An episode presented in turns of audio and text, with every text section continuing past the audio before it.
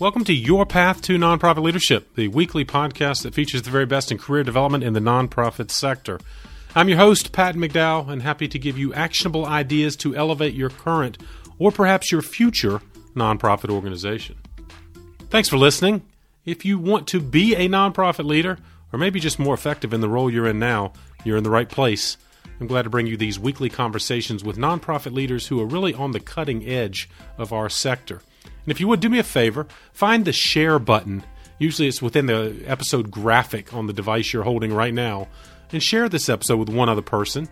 We'll continue to build a global community focused on nonprofit leadership. Well, I had a wonderful conversation in this episode with Dave Lennox who brings fantastic experience in the nonprofit sector, as he served as a state level executive director for nonprofits across the United States in West Virginia, North Carolina, and in the state of Washington. And that's just part of his career journey. And now his work through the Valtas Group in the Seattle area keeps him on the front line of all of the nonprofit leadership issues that I bet you're contemplating right now. Given his experience, I knew he'd be the perfect person to talk about the key challenges facing individual nonprofit leaders as well as the organizations they serve. And what are they doing to better accommodate the disruptions that face all of us in this COVID environment and the transitions that inevitably occur? Also, didn't miss the opportunity to ask Dave about some of the key issues that are likely in part of your organization's discussion board development DEI, and what are the best candidates doing to display their talent in terms of executive searches happening right now. All this and much more. This is episode number 141.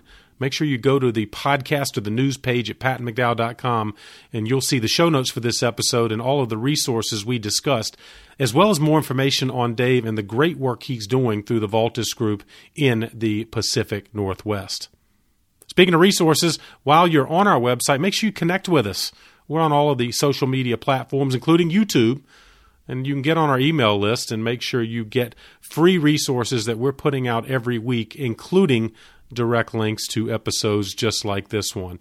And as always, if you'd like to talk about your nonprofit leadership journey, schedule some time to talk about it.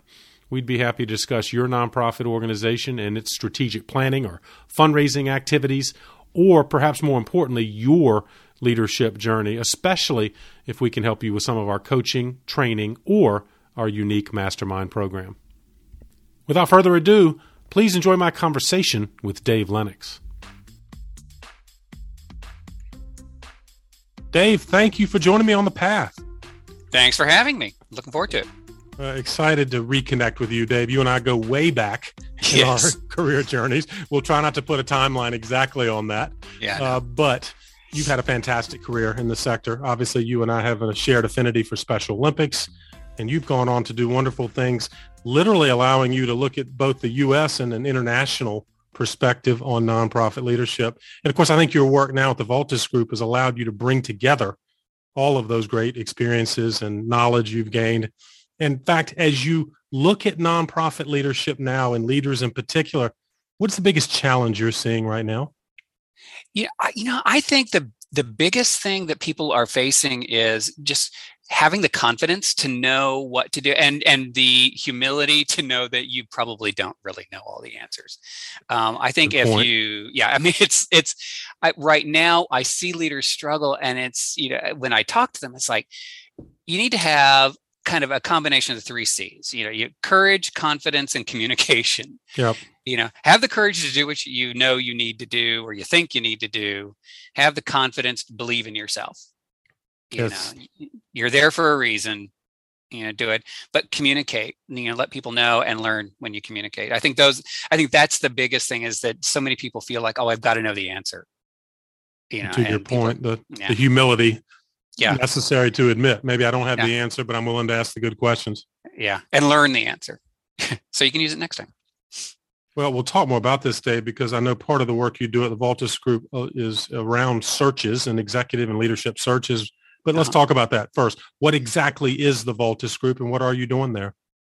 So, Valtas Group is designed to kind of help uh, organizations. We call it social sector organizations because not all of our clients are are not for profit. Some of them are are for profit or government or something, but but they're in transition you know and Valtas is a, is a term that that is references making this kind of transition so we have three real lines of work we do one is that we provide interim ceos or executive directors for organizations that find themselves in that transition uh, the interim might keep the wheels on the bus while you're doing it and it also might help right the ship you know so um, kind of helps the the board have a little time to say, okay, what are we doing and where are we going and who are we looking for so they don't just jump immediately into a search um, and do that kind of from an emotional perspective. They can do it now from a very empirical perspective and say, okay, here's where we are, here's where we want to go. Now we know who we're looking for. Uh, and then we also do the search stuff. So um, ideally, if we've done both of them, then we can very easily tell candidates, okay, here's where this organization is, here's where they're going, here's who they're looking for um, here's the you know the the the the warts that right. every organization has so we can do that with in good faith um, so we'll do all that and then also we do project work which was like might be board development we might be able to help with board recruitment or strategic planning or organizational assessments you know things like that. Just whatever an organization needs when they find themselves in a position of either thinking they might need to or they find that they know they need to make a transition in leadership. I'm sure you have this conversation a lot Dave, with nonprofits i guess in particular the, there's an urgency, isn't there, when a, a transition occurs at the top? Uh-huh. We need we need to hurry and hire the successor. So yeah. you're making the case, though, I guess, right? Don't rush into it, or what is the nature of that yeah. conversation? Well, especially now with COVID, what we're finding is, you know, there's there's something has happened. You know, it could be that a, a you know a long-serving executive director is leaving or CEO is leaving, and the board's like, oh no, oh no, we counted on them to know everything. you know, exactly. Uh, and so they, so they're, oh, so then they immediately rush out and they go, how do we find someone who's just like the the the saint that we had before? Yeah. Um, that almost never works. Um, or someone they've they've had to let the the executive director go you know something's happened and so now there's bad blood and they're like okay we need someone who's the exact opposite of who we had before overreact right. exactly yeah. so it's a, it, i call that the pendulum yep. you know it's like you're either we love where we were so we want to just stay right exactly where we were and or the oh my god we hated where we were so we want someone who's going to take us the complete opposite direction both of those are backward focused Yep. Right. So what we do is we can come in and say, you know what, take a breath you've got a seasoned you know we've got 25 consultants who have all been uh, not for profit executive directors. They've been in all different kind of sectors. So they can come in and just because it's not our organization it's your organization but we know what we're doing. You know we know how to look yeah. at organizations. We know how to look at the structure. We know how to look at the leadership models and then say okay here's here's the deal. You know you need to increase the the delegation stuff you need to maybe look at a distributed leadership model that that right. will kind of help you be more effective um, and then can kind of help the board understand this is an opportunity. You've got to transition. Don't make it a crisis. Make it an opportunity you know and where do you want to go?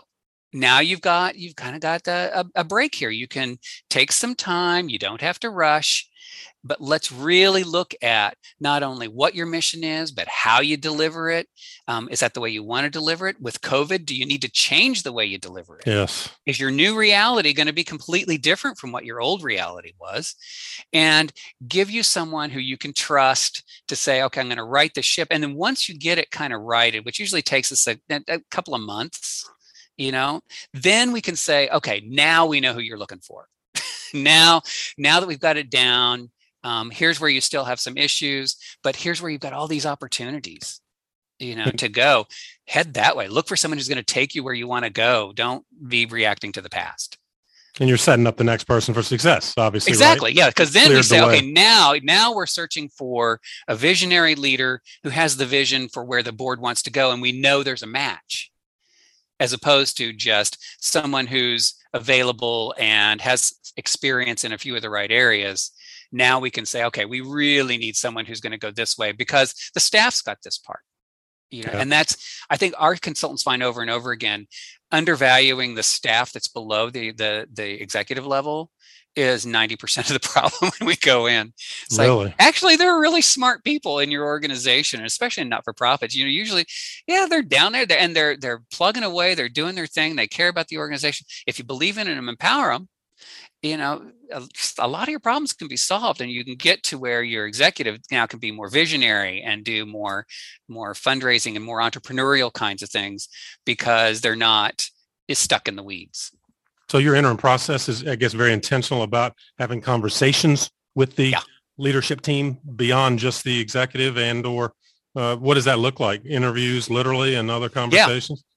Yeah. yeah, I mean, I just finished doing one myself because I, you know, as, as I was going to take over this company, I was like, well, I need to do this. So I, I stepped in, and you know, really getting into first working with the board does yeah. the board understand their role? Do they understand uh, governance and oversight and and what that looks like tangibly you know? How do you how do you really what what kind of reports should you be looking for? What would make you feel comfortable that you know what's going on in this organization and you can see ahead? You know we try to get the board thinking you know 5 to 10 years ahead. You know are you doing anything now that might cause you a problem 5 to 10 years from now?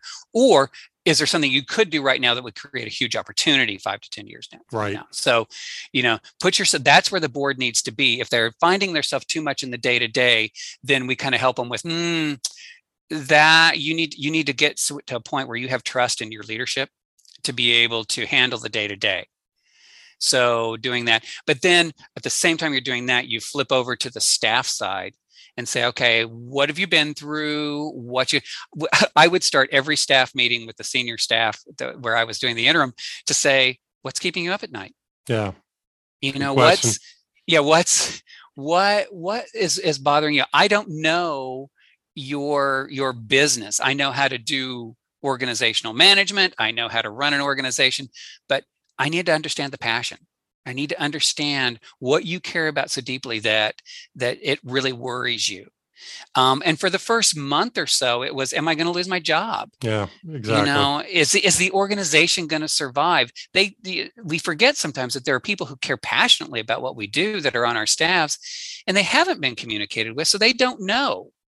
You know, is the world coming to an end for me? Is you know, and so being able to say, "Well, here's here's what i know and giving them an example of, of transparent communication um, but also meaningful participation in the direction of the organization and kind of getting that blend so that when you by the time you're ready to do a search the board is confident that they're moving in the right direction the staff knows how to keep the wheels on the bus and keep things moving day to day but they all feel like they're connected. And then you need that interim piece. You need you need the the in between piece which is the ceo that is the traffic cop between the, the, present moving. and the future. Yep, yeah, it's right. Yeah, that that's the and so that's um and that's that's really rewarding when when you see that happen. It's um it's it's a wonderful thing. Well, and I applaud the kind of credibility you bring by literally tackling some of these interim projects, as I know your consulting team has done quite a few. Yeah.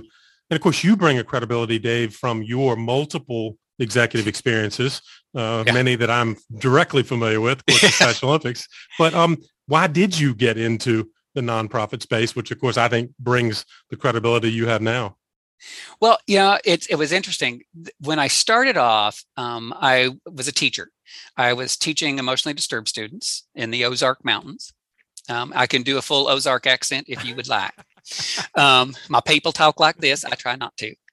Uh, but um, so I was doing that and I started volunteering for Special Olympics. And my students in my classroom didn't qualify for Special Olympics because they didn't have intellectual disability, they had emotional disability. Right. Um, so I began to see two different aspects of of this community of the disability community and i thought you know this is such a they're, they're such vibrant personalities and there's talents and there's there's passions and and and everyone's missing it all, all they can see is either oh they're learning slower or you know they have bad behavior or whatever and they weren't seeing the people and i kind of developed a passion for that absolutely um, so then I was I moved from the Ozark Mountains up to Kansas City and was teaching uh, in a um, high school there.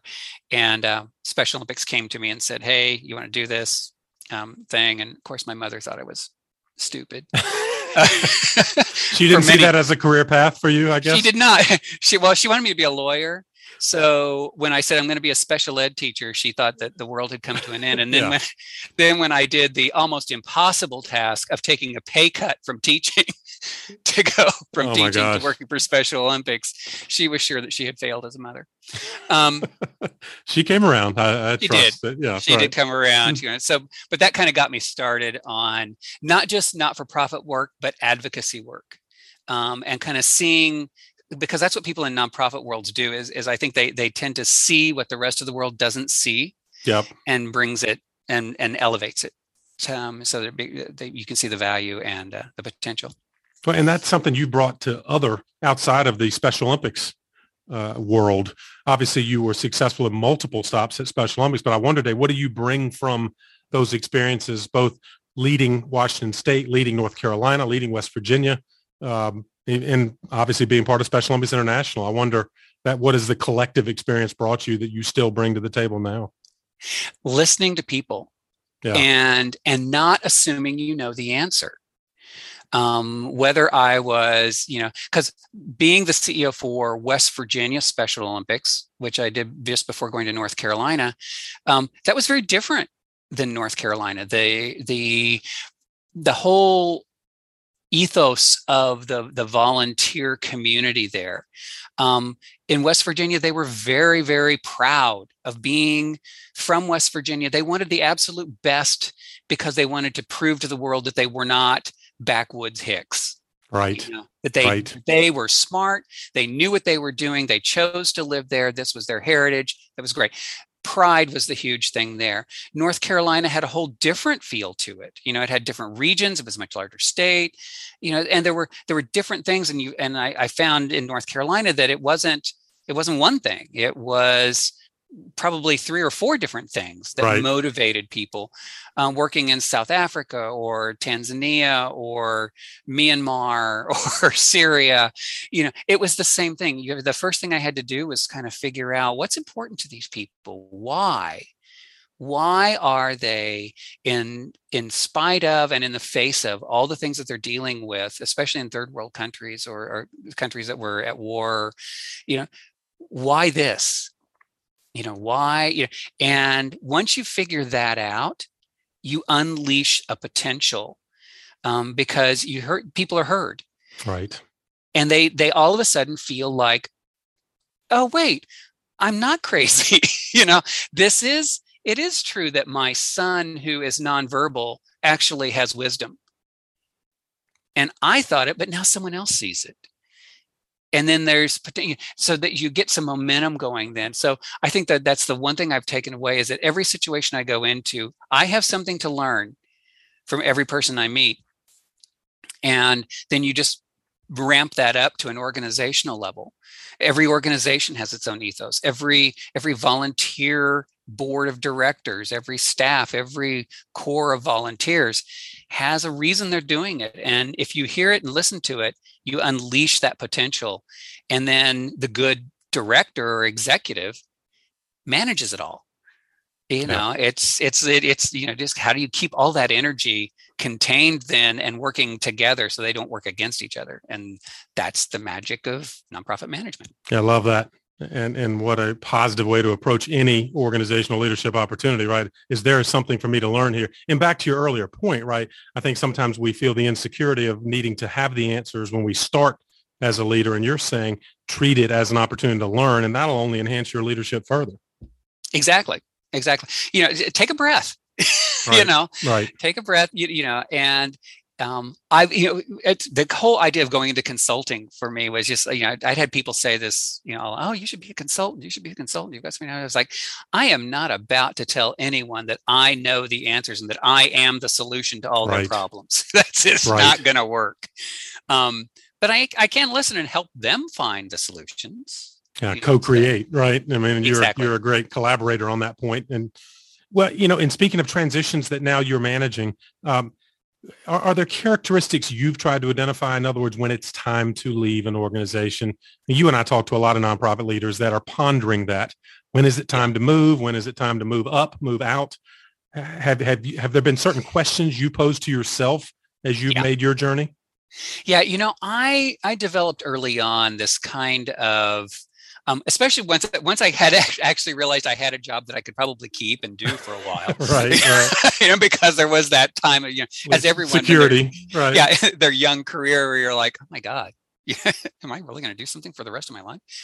Um, I put myself on five year stops and i would say okay i'm going to i'm to do this for 5 years and when you get to the ceo level certainly you have organizational goals and that's great and fine but i always had my own personal goals you know what's going to to you know what what do i think i can accomplish in this role in this organization over the next five years? So uh, the, the, the best example i can do is is the most recent one which was special olympics washington. Yeah. So i came in and i could see that that programmatically the infrastructure just wasn't there. You know it had it had deteriorated over time for a bunch of reasons um, but they just they had no programmatic infrastructure. There's no way they could grow um, so, and the other thing was that money was, they had enough to kind of keep things as they were going, but they certainly didn't have enough to dream. So I said, okay, in five years, I'm going to, I want, my goal is that I'm going to get them to a point that they have infrastructure that is sustainable. Um, you know, and can handle the turnover, which, as you know, when yeah, you're dealing with a volunteer a organization, yep. turnover is a reality. Um, and leave them with enough cash on hand to be able to weather a storm and and feel like they're comfortable and they can they can be more entrepreneurial about how they approach the mission and the vision and the future. So i, got to that five year point. Um, we had the infrastructure in place um, it's still kind of working its way through, but it's it's there. People understand it. That's all fine and good. Yep. Then we got to the point we had money. Okay, so there's money there. Then I had to look to the future, and that's the key. Is okay. Now I've got to set another goal for yeah, another right. five years. Right and that's where that's that's that critical moment as a leader where you have to look and say okay where does this organ where should this organization be in five years and you can have multiple answers to that. But then the question is do I have the energy, the passion, um, and the patience to get this organization from where we are now to that vision of what I see five years from now. And in my case, I was like, you know, I've done this for like 40 years now. right, and right. You know, I've done a lot. And the world's changing you know covid's changing a lot of things but the world you know the the dynamics of, of why people volunteer is changing. Uh, young people are way more powerful and, and influential than they used to be in the yes. system which is for good. Yeah um, and I, you know maybe it's not my maybe my vision is too mired in in what's going and i see if i really care about this organization i think i need to let it go and I need to let some new leaders take on. And I'll go off and and you know help some other people and do some other things, but I had to be honest with myself, and I think that's what everyone needs to do is kind of you know know where you are know where your organization could be and then do a real honest gut check of do i really want to do this you know um, and not if the answer is well i can hang on for another five years and just keep things the way they are and it'll be comfortable Shame on you. Not a good answer. Shame on you. Yeah, you but to... given the mission of your organization, right? And, yeah, yeah, yeah. You're doing we are passionate. Nonprofit people are passionate. We we get things done when no one thought anything could be done. Uh, you know, we bring hope to to people, no matter what it the the the mission is. You know, we exist because we bring hope to people who were lost at some point. That's the reason we exist. So if you ever get to the point where you're going, oh, I'm going to just help and sustain this, and yeah, then no, step aside. That's good because I, you know, I wonder too, Dave, to some of our colleagues that, and maybe there's ego here. Well, in fact, not maybe there is ego here when a nonprofit leader says, well, but I don't know if they can survive without me. You know, I've been kind of the key leader. Uh, do you run into that? And, and or I guess what you're offering is some reassurance that, hey, it's okay to step away.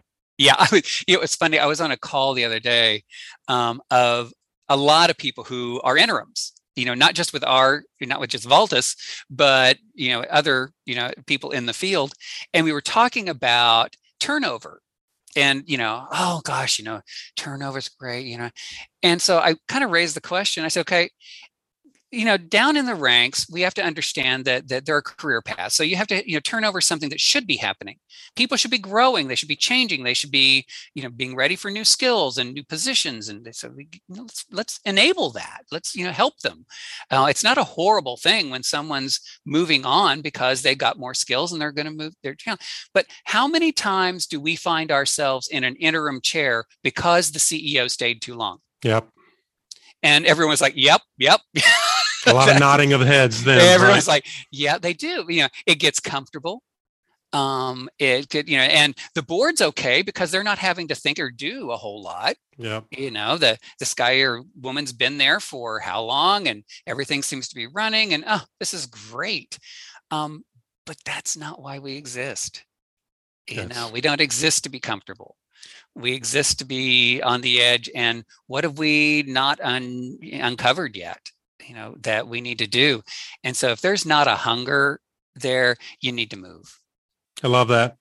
And again uh, you have the kind of self-imposed discipline the five-year plan yeah. which i'm i'm interpreting i mean you have to leave at five years but no, but it no. is a discipline though isn't it at the five-year yeah. mark yeah i stayed at special olympics international for 17 years. Yeah exactly. So um and every five years i've and then it was like the first five years i was doing self-advocacy the second five years i was doing sports for some reason. You know and then the other five years i was doing a bunch of different organizations but then i was i really kind of drifted into more you know nation building kinds of of, of things outside the us um and ended up being cfo for the organization for a while just because they needed help. But I was committed to making a difference and um, not afraid to take on new roles and not afraid to take on new challenges. Um, so it's you know, but but I got to a point where I was like, hmm, yeah, it's time think, to move. Yeah, I think I'm. I'm and and this was a move back. It's like I want to have I want to have more fun in the field again. Right. And I think people need to be give themselves permission to do that to say, you know, I knew that I could go back. I'd run two states before. So I was like, yeah, you know, this would be fun, you know, and get to be closer to the athletes and closer to the the families and the mission and games and and all that. And I was like, yeah, I've got I've got another five year stint in me. I think I'll, you know, let's just go back and have some fun. So um, it allows it puts you in control of your life as opposed to kind of being, you know, at the whim of other people. Well, I think a lot of leaders, you're right, they kind of see a singular ladder, so to speak. And you had climbed the ladder to the international office, so to speak. But mm-hmm. you remind us that maybe the ladder goes in different directions or there are multiple ladders, including yeah. one that maybe goes back into an area of programmatic passion that clearly you had for Special Olympics. Yeah. Yeah. And society says you need to keep climbing up. And, you know, well, screw society. You know? yeah, society doesn't always know, right? Society, society isn't going to be in your head. You are. So, you, you, yeah. so you've got to live with fun. those answers. Yeah, exactly, right. exactly. So have fun and, with. Dave, you mentioned the interim experiences allow organizations to entertain perhaps very different leadership models, like and there you said there in the northwest lots of organizations are entertaining the distributed leadership model. Talk yeah. about that. What is it and why are you seeing more organizations going that way? You know it, it's it's really an interesting thing. I hadn't really thought of it and and i think some of us that are older are like oh my god one more thing to learn. You know what are what are we going to do with this? Right. Um, but it's like jesus is there not i thought we knew.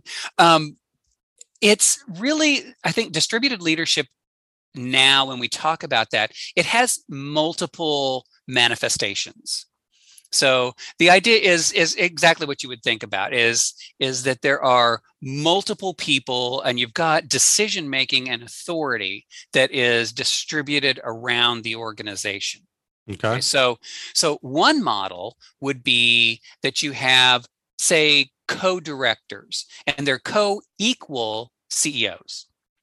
One doing programmatic stuff, another one doing kind of back of the house stuff. You know, so you know, one's mission forward, the other one is support services. So think finance, HR, the fundraising, you know, all those kinds of things.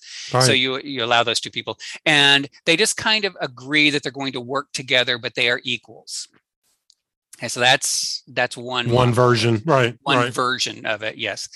Um, then you can get into where you've got an organ, and it depends on how your organization looks. Another one is that the various departments now have taken on because they have kind of unique, um, kind of mutually exclusive um, roles to play in the delivery of the mission.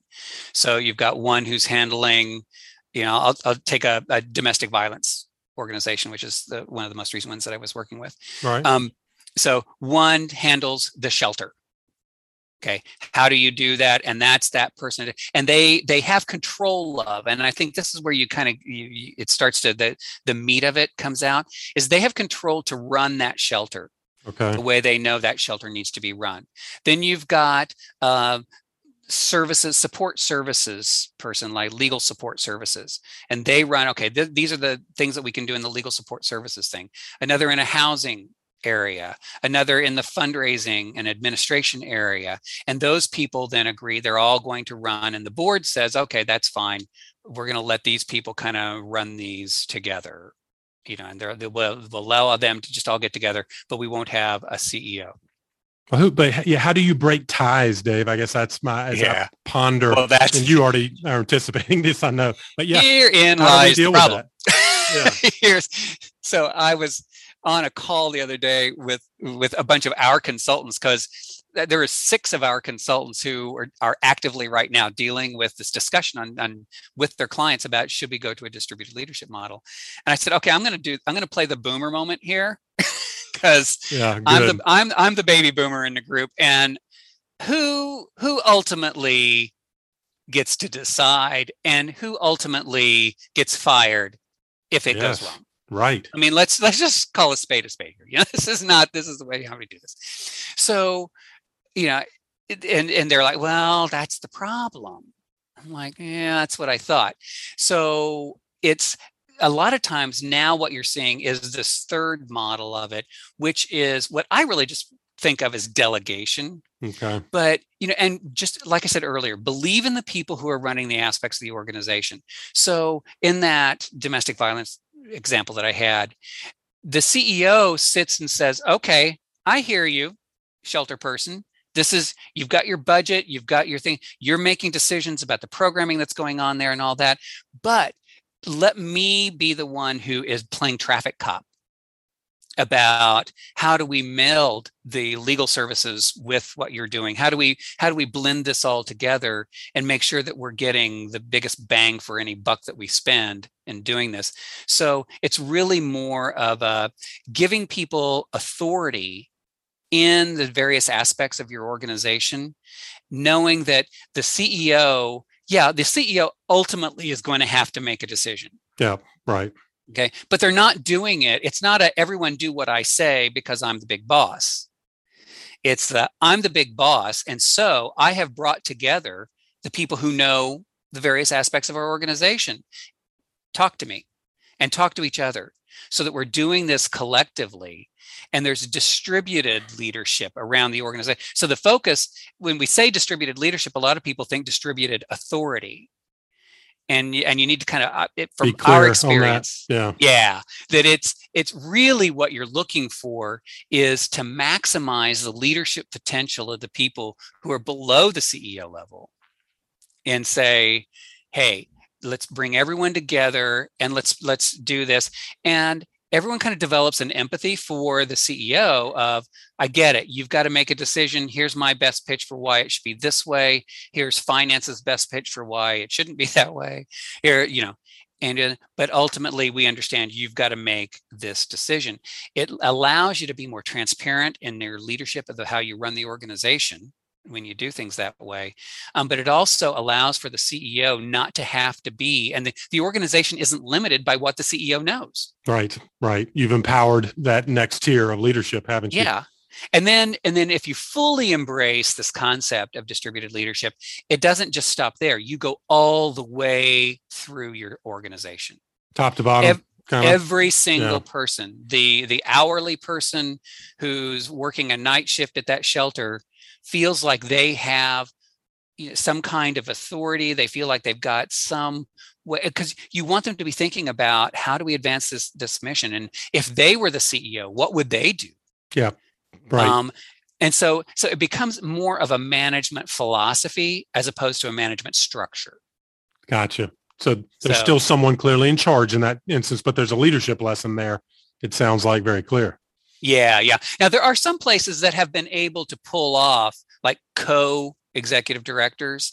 And I think if the organization lends itself to a very clear line between those two, yeah, that can be.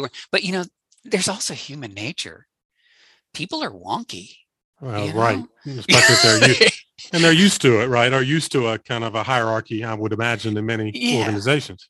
Well, and you know, all it takes is you know someone you know eating fish in the lunchroom, you know, and then next thing you know, everything it's like we now we all hate that person. Yeah, know? right. So right. so we don't like any of their ideas, you know. So I think that you know, so you kind of have to guard against human nature there. But I think the other thing that's driving this whole thing is that I mentioned earlier, young people have so much more influence than they used to um, it, we say in the volunteer world, you know, when, you know, back in the day, uh, when, you know, it used to be within organizations, you worked your way up. You know, you'd start volunteering for an organization and you'd like in Special Olympics, you'd hand out lunches or you'd, you know, do the traffic control or you might be an escort or something. And you worked yourself up to the point that you felt like, oh, I could be a coach. And then you worked yourself up to where you, oh, I might be an official or I might be an, uh, an area director or, you know, whatever. And young people today are much more demanding um, and they want social justice. They're sick and tired of this kind of well let's just muddle along world that us boomers created. Fortunately you're a generation younger so you don't have to take i don't have to accept that title you don't yet, have to right? explain that yet. I'll, I'll i'll own it for you there. Yeah, thank but, you. but they they want to know that what they're spending their time on changes the world.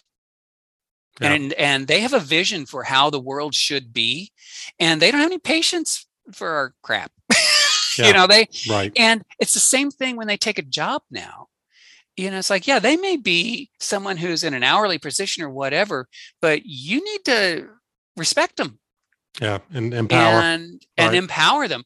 And so when you do when you say we've got a distributed leadership model that that values the leadership potential of every single person in your organization and values the ideas of everyone then even if they're you know at an entry level position they feel like they're part of the mission. They feel like they're driving and and they've they've got some influence um, and that makes them feel good about what they do and that makes them stay longer and it makes your your your mission and your vision move faster so you have to be able to embrace that and and i think that when you do that it's kind of a fasten your seatbelts yeah, it helps the whole organization, right? It activates the whole organization. And yeah, and you're right. I think a leadership lesson there you articulate very well is that if, if we're trying to recruit this next generation of talent, but we expect them to wait until they have to advance, you know, 4 mm-hmm. levels of the organization before they get to uh, assert any leadership, they're going to go somewhere else.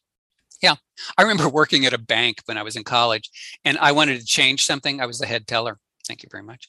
and I wanted to change the way something happened and or something a process that we did and the manager of our branch was like no no not going to do it you're not authorized to even speak You're on not, that subject, are right, you? right. And so finally I looked at him and said, okay, okay, I get it. I get it. Okay. Um, here's the thing though. Um, just I just need an assurance from you that we're not going to change the rules so that when I'm sitting in your chair or the chair above you, um, I get the same power. Yes. Yes. Because um, this is stupid and this is a good idea that you're putting you're just dismissing because you think i'm beneath you and so just be careful. The lesson there. You're right. There's a lesson so, there. someday. Yeah so. These young talented generation or uh, next generation are going to be in these chairs exactly. Then later as you have pointed out. Yes. Uh, well, Dave, this is fantastic because again, the, the advice you're offering, I think, for leaders both on their own career path and then their ability or inability, frankly, to bring in talent is critical.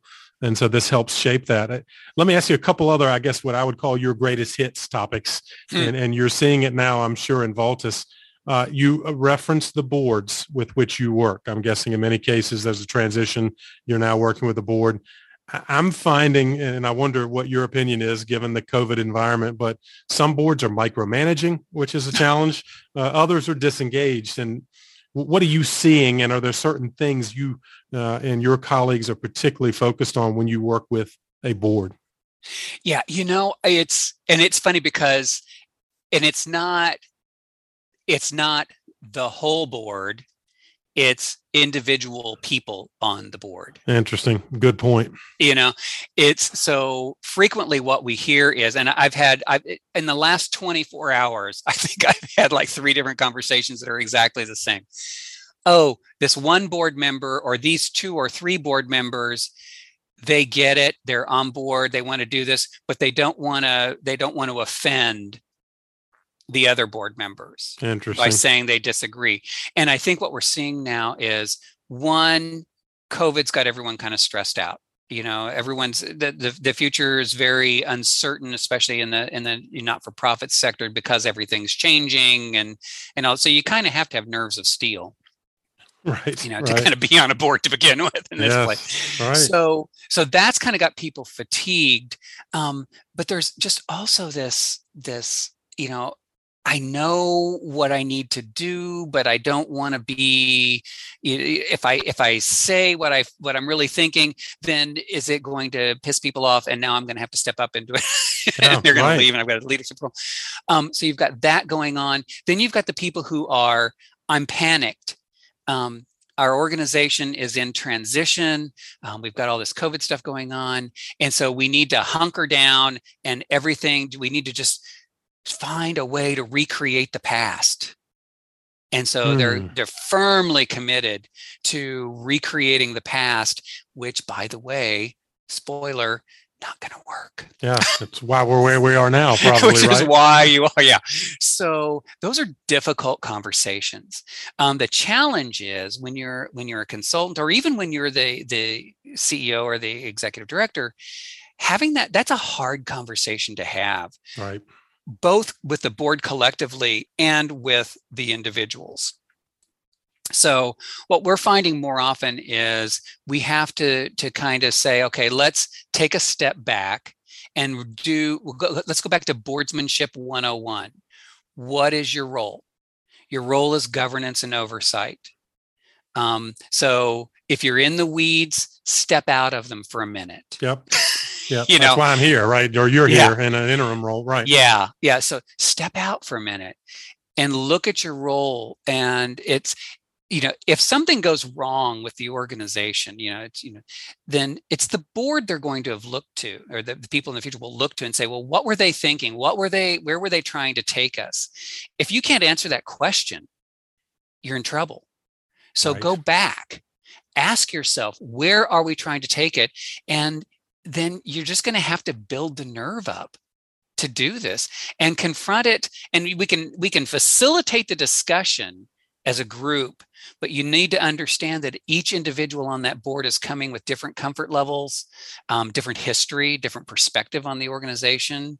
Um, we were dealing recently with a board chair who'd been there for like 20 years um, one of those mired and we just have to go back to the past. We just have to go back to the past. Yeah, they were stuck, whole, right? Yeah, the whole rest of the board is eh, privately saying, no, that's not the way. And, and you, they have to man up or woman up, you know, and, and say, you know, look, as a member of the board, we need to have this discussion. So that did you imp- was that your strategy? You had to yeah. get, empower other board members to speak yeah. up, or how did you yeah. attack because that? it's not it, the, the board shouldn't be following the executive director.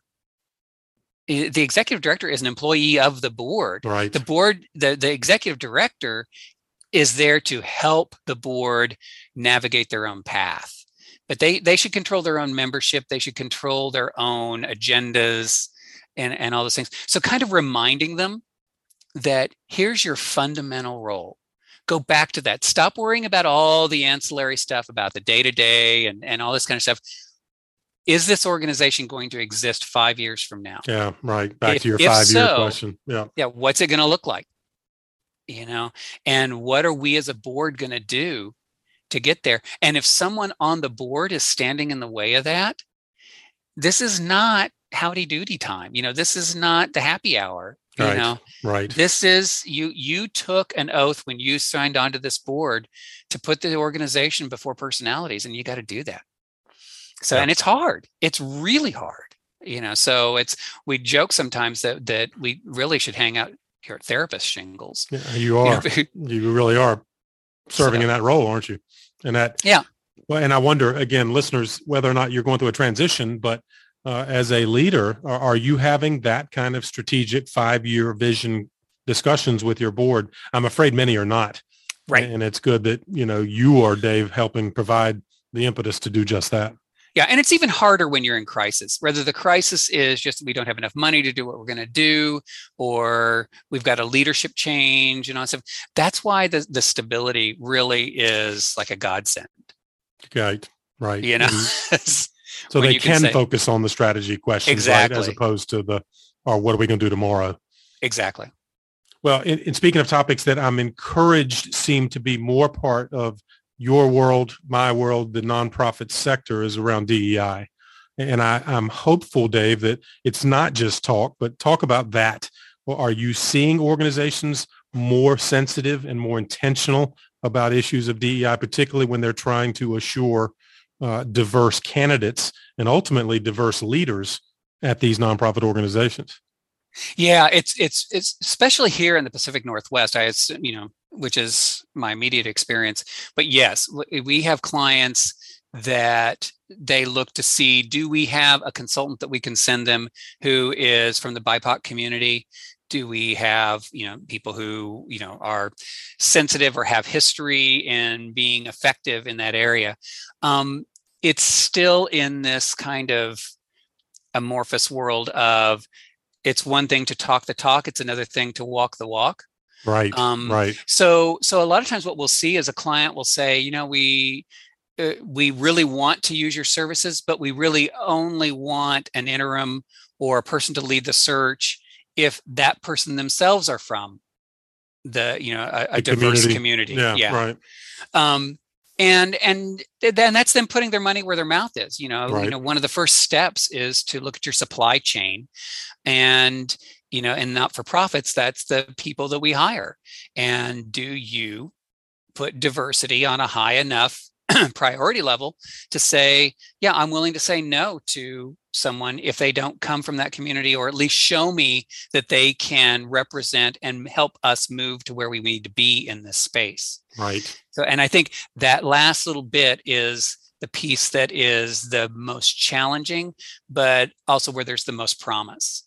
Um, if you can show that you've done your homework, you know the difference between, you know, it's, you know, Martin Luther King birthday, you know, just just passed. So we're and everyone, you know, sends out their quote.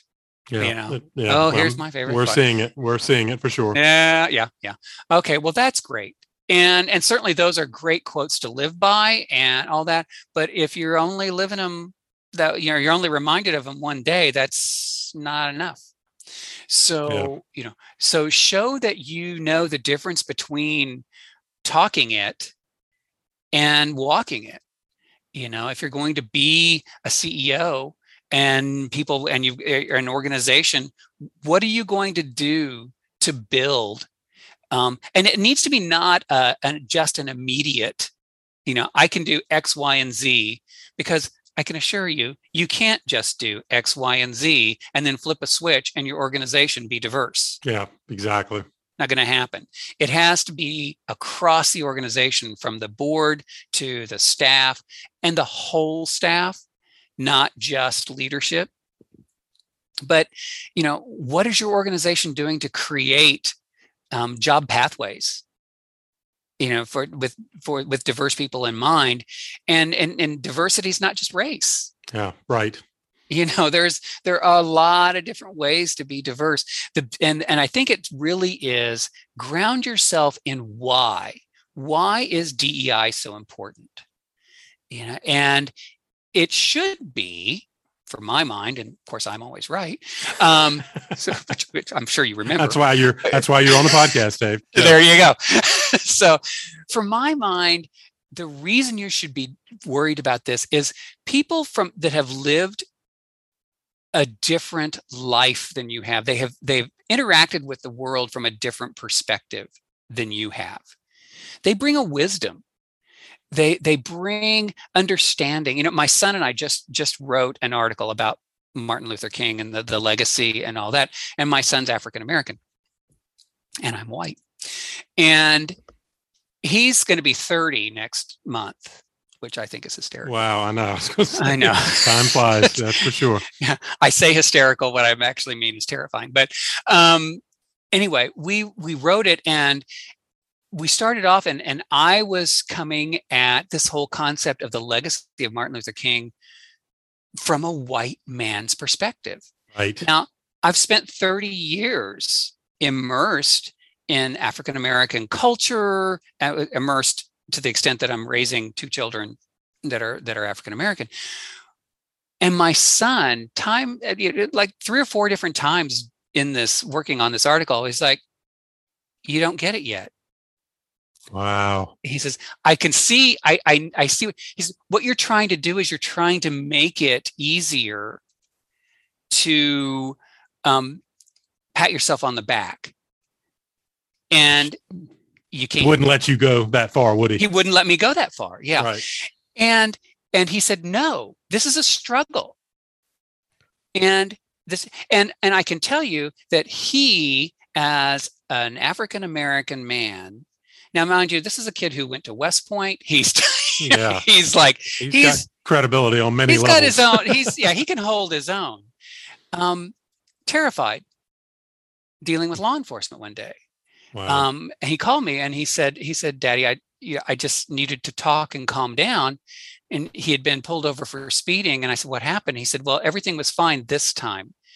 Um, but he was terrified in the time and he was this was maybe five years ago and he said you know later i learned um, in the time that he'd been driving five times a law enforcement officer had pulled him over and come to the car with a drawn weapon mm. pointed at him yep that perspective is not something i mean you and i are never going to un, yeah. unlikely will have to experience that right ever. so so now put yourself in a marketing director's position. You want to market a product. If you don't know what that person and and and, and it just this I mean, this is a huge section of our population. Yes, indeed. And if you don't have the wisdom to ask and to engage people with diverse perspectives, you know talk to someone who has disability whether it's right. physical sensory intellectual about how they interact with the world you're leaving huge market segments untapped yeah that's just pragmatic isn't it right that if that's not the reason you're doing if you're doing dei because it's the new liberal cool thing to do don't bother. Yeah right. You know that's tokenism. And you know thank you for thinking yeah, you know, but, but yeah it's it's just not going to do it. And i think what we're seeing now is everyone is more savvy to that. They're more savvy to do you really genuinely believe this or are you doing because it's the doing it because it's the cool thing? So i think if you're you know i mean i'm an old white guy. Right. You know that's you know i can't i i can't fight that. Um but i can come to the table and say i get i get why i need to listen to other people. Well you just anticipated my question which is if i'm not a person of color and i do aspire to leadership in the nonprofit sector i need to be ready to articulate that in a authentic way i guess right yeah. david not just quote slogans but uh, maybe even more specifically the question david how, how do or how does someone who's not a diverse candidate articulate in a way that will be meaningful? I think you have to come in saying, I get it. Own, own, own the privilege that you may come from. Right. Whatever it may be. You can't erase it. That's you know that's fine. No one expects you to. Yeah. But you need to come in with humility and say, I get it. I also know that I'm a good leader. And a good leader knows how to listen. And I know how to find the people who can help us, help educate me, help educate us as a board, and who can help bring us along on the journey because it's going to be a long journey. Yeah, right. It's not you know, an overnight solution for this sure. This is not, yeah. This is not, this is not going to to to fix this overnight, which is kind of the essence of the Martin Luther King legacy piece of this is this is an ongoing struggle. Um, but it's a struggle worth fighting. And the more people that are engaged, the easier the fight will become. But we're not there yet and to just be able to talk that and and to be able to talk pragmatically why it's a good thing for the business because you need to show that you're not a fake. Yeah right. You know and if you are a fake eh, yeah, you need to kind of you. you need to yeah, you're not ready. You need to look need to you need to look in the mirror and say it's a, you know if that's you that's you. Um, just don't apply for an organization at an organization that genuinely values this. Yeah so well put dave and important advice for candidates of all types but particularly those that need to better articulate that kind of diversity approach. And are there other things you're seeing in the best candidates and all the searches you all are involved in? Yeah. What are, I mean, I'm assuming they've got to be a fundraiser, they got to be a leader, they got to work with a board. Are, are there other things you would put on that list that the yeah, best candidates I think have?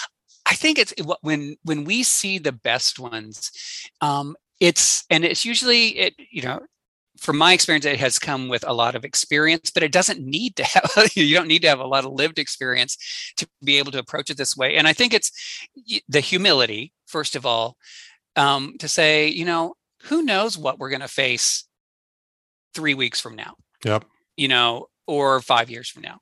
Um, so to say, but I'm someone who listens, I'm someone who understands the process of leadership who understand you know i've i've got humility i've got confidence but then you need to be able to convince and and we when we see this everyone just kind of goes oh it's like you know you've you, hit the jackpot. you know you, you know you've hit the jackpot when someone says here's the thing i know how to lead and i know how to lead through a variety of situations not just one but you know as things come at me you know i don't lose my cool i know how to lead.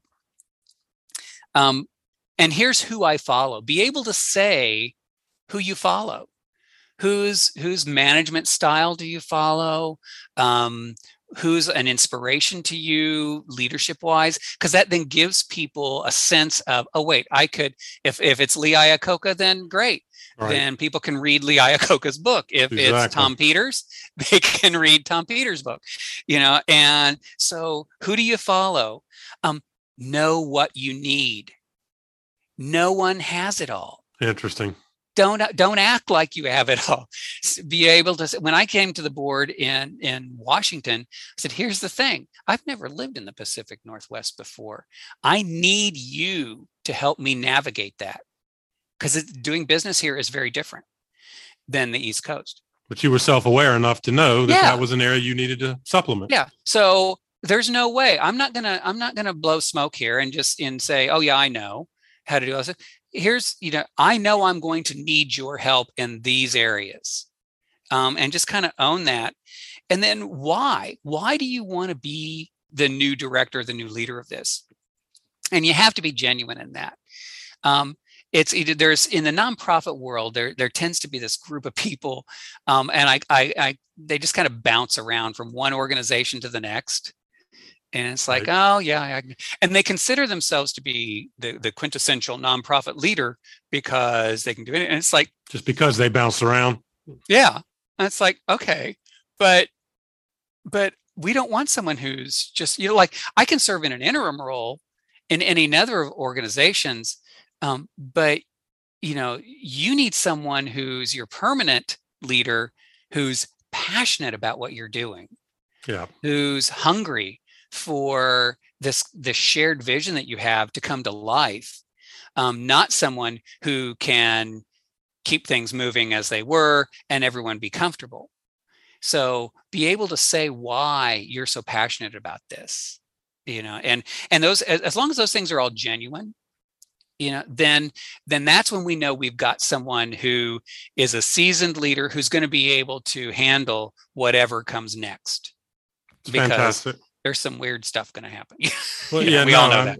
Well, and sorry to interrupt you because that's fantastic, and I just think that's such good advice for candidates out there that are trying to articulate what what amounts to a personal case for support. Right? You just Mm-hmm. said if I can come in and make that case for authenticity, then I'm a good listener. I'm a good leader.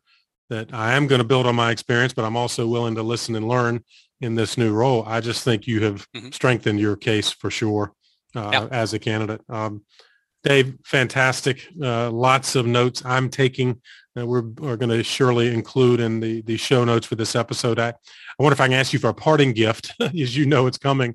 Uh, yes Uh, what about a book that's been meaningful to you or one that you might recommend to our listeners?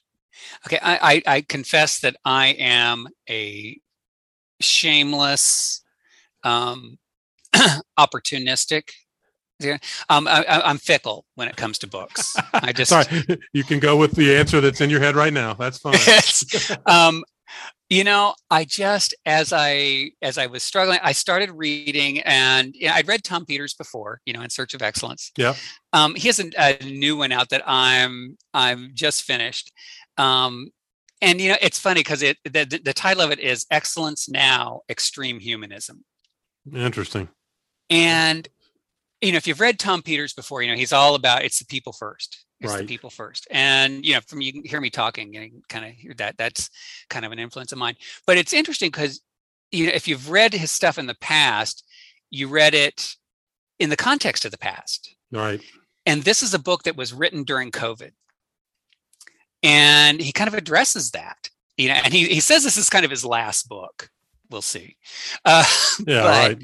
but you know just the importance of valuing the people who care about what you care about um, and trusting them and you know putting your your, your and and how to and it, it's got little exercises in it to do um, i don't know that all of them are you know mind-bogglingly new but you know just uh, something to remind us um, that some of the, ti- the tried and true management philosophies are good but when you put it into the new context of what we're dealing with now you know it's just I, i'm lazy okay? I could have i could have just read some of the other stuff Oh, and- let him let him curate it for you, right? That's yeah i could i could have tried to, to do the squeeze it into the the covid context but he just did it for me. So it was great Uh, um, Well, as one who has In Search of Excellence on the bookshelf behind me, I'm delighted to realize uh, or learn that he has something new. And so thank you Yeah. for adding it to our, our wish list here on the podcast. But Dave's fantastic. I'm excited to get this uh, episode out there. Where can people find out more about you and the great work you're doing at Valtas? Yeah, so our website is Valtas Group, so V A L T A S Group uh, dot com. Uh, that's that's where we are, um, guiding leadership transition for social enterprises. Well, So- happy to, to link people to that. Uh, obviously, you're active on LinkedIn as well. We'll make sure people can Yeah. find you there. Yeah. And, And I I tell you, when they go to the website, if they if they want to click on the blog, um, too, then that helps us um, make sure if they want to see because we post you know thought leadership articles on things like that are much along the line of what we've just been talking about. So if people are interested in that, they can click on there, and then they'll be on our mailing list, and we can send them help some them stuff. out. Yeah. Dave, that's perfect. Delighted to do all of that. And I'll encourage our listeners to check out the show notes for that reason and many more. And I, again, thank you for joining me on the path. Thank you. Well, I hope you enjoyed this conversation with Dave as much as I did and came away with some practical ideas that can guide you on your professional journey and maybe gave you some things to think about as your organization contemplates this age of disruption that we are all facing. Don't forget about the show notes. They are available on our website, pattonmcdowell.com. You can find out more about Dave, the Valtas Group, and all of the resources connected with this episode, which is number 141. As always, thanks for sharing this episode with just one other person on the path. And if you haven't already, you can subscribe to the podcast just go to the podcast page at patmcdowell.com and you'll see the follow button in the top right, and it'll get you to all of the primary podcast platforms. Don't miss out on any of our weekly episodes. They come out every Thursday, as well as bonus features we're producing every other month. And if you like this episode, click on the episodes button on the top of the podcast page, and you can scroll through now what amounts to 141 great conversations like this one with Dave Lennox. Thanks as always for what you're doing in the nonprofit sector, especially right now, and keep up the good work for causes that are most meaningful to you. I'll keep bringing you content that can help you do it even better. Have a great week, and I'll see you next time on The Path.